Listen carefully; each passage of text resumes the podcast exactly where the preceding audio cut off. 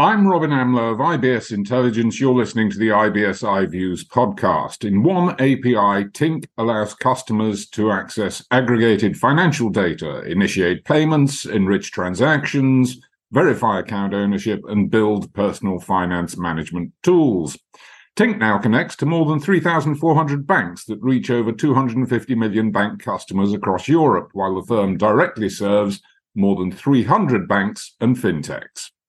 Tink calls itself Europe's most robust open banking platform, but do customers care? It's not an entirely flippant question. Yes, as a consumer or a business, I probably do want to take advantage of the improved services on offer, but that's just the point. It's not about the brand, it's about the services being provided. So do customers need to know about open banking? I put the question to Tasha Chouhan, Tink's U K and Ireland banking director. But first, do you want to access the ten billion dollars Middle East fintech opportunity? If the answer is yes, then join the CEDA I B S I Fintech Lab and fast-track your journey of market expansion to the G C C with us. As a Fintech Lab member, you'll have access to skilled mentors and have the opportunity to learn, network, and collaborate with like-minded individuals, building your knowledge base, skills, and connections. Visit w w w dot cedar I B S I fintech lab dot com. Now, back to our conversation with Tasha Chouhan of Tink and the question whether customers need to understand open banking. From my perspective, you don't need to be able to understand the ins and outs of open banking to know that you're using an open banking flow. You shouldn't have to know that. You shouldn't have to educate consumers or businesses that they're going through this journey. It should just be solving problems for them in the current customer experiences that they're going through, slash new ones that they might want to use.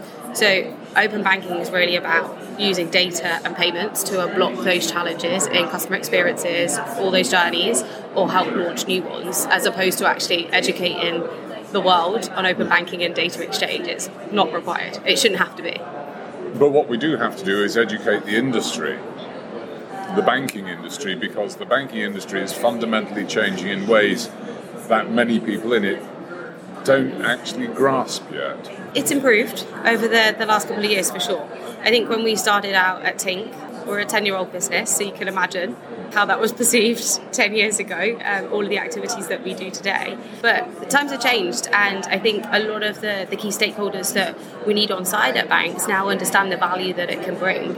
I think the challenge that we've had in certain markets is that it's been mandated, like we've had in the U K, which is actually quite a challenging dynamic that you've then created in the ecosystem, because it's regulatory, it's cost, and there's no benefit off the back of it. They've not understood the return on investment from that.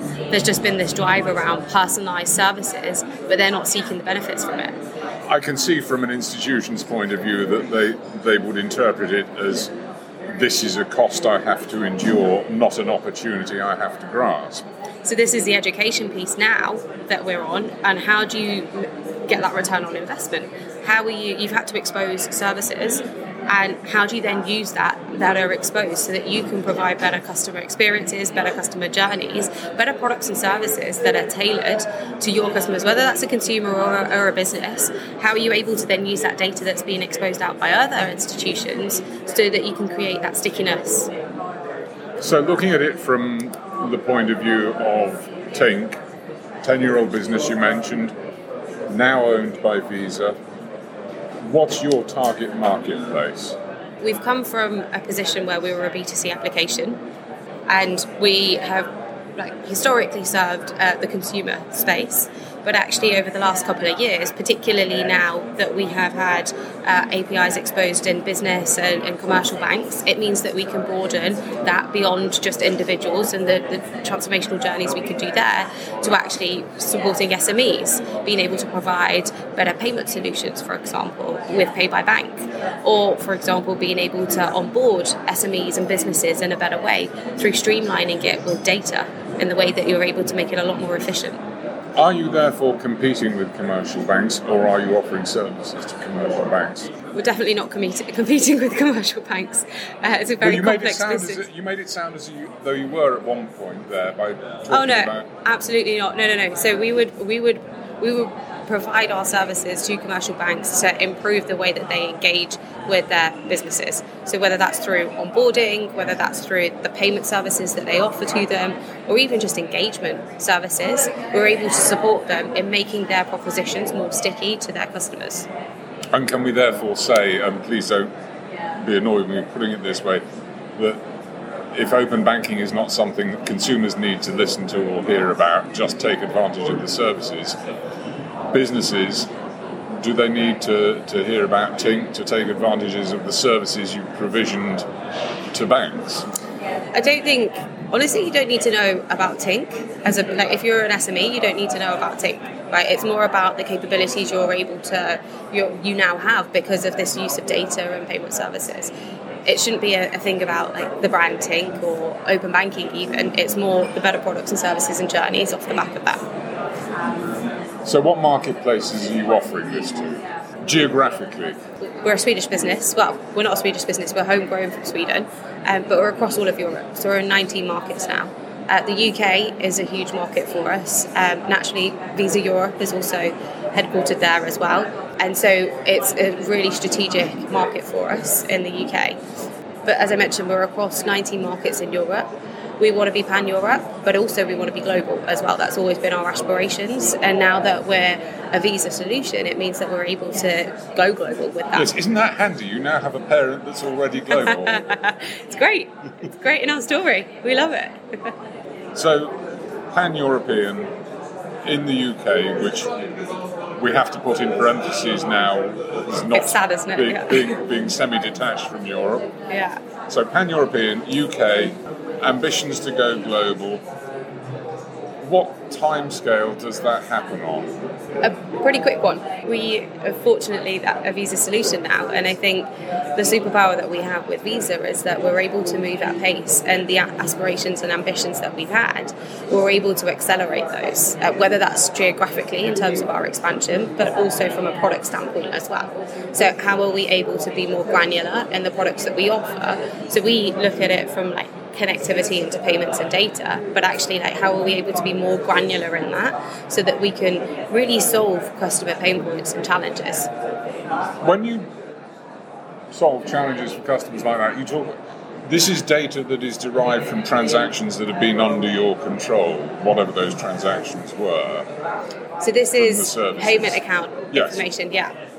So that, that data has been generated by business that you've done for X Y Z Bank.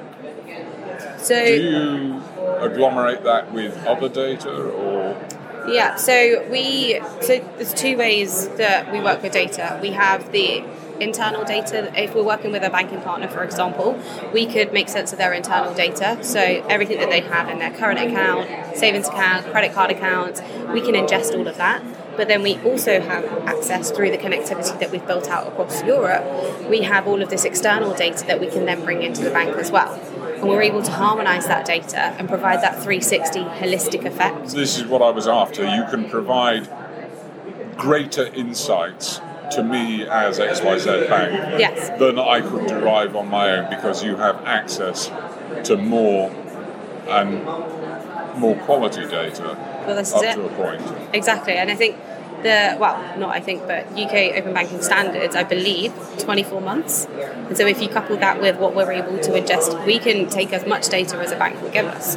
So if you combine that together, you have a pretty good understanding of you, Mister or Missus Customer, because we have that two years worth of history of understanding your like, your spending habits, like what your behaviours are like, like all of those patterns so that we know how to serve you better and make it more personalised and tailored. Now, we were talking earlier about the U K market, and you you were saying there were issues with the fact that it was a regulatory push, and people did not see it as an opportunity, they saw it as a cost.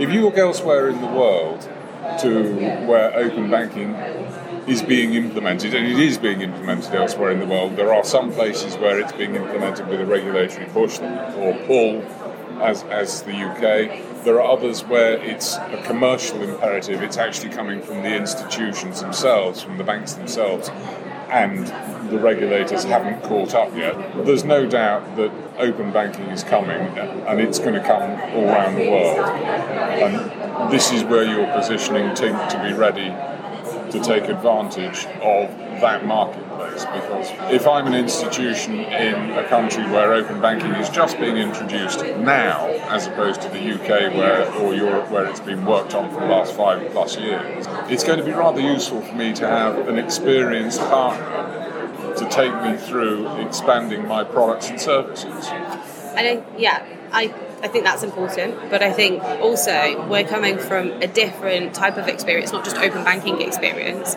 but also we're a Visa solution now. And like you mentioned before, they're global. Can I just so, say for the record that you say that with a large grin on your yeah, face? Yeah, I say that because I say it so many times in the day, because for us it, it it's such great news that, that Visa bought us, right? Because it means that what we're able to do, particularly in our in our expansion plans, we have localized support there.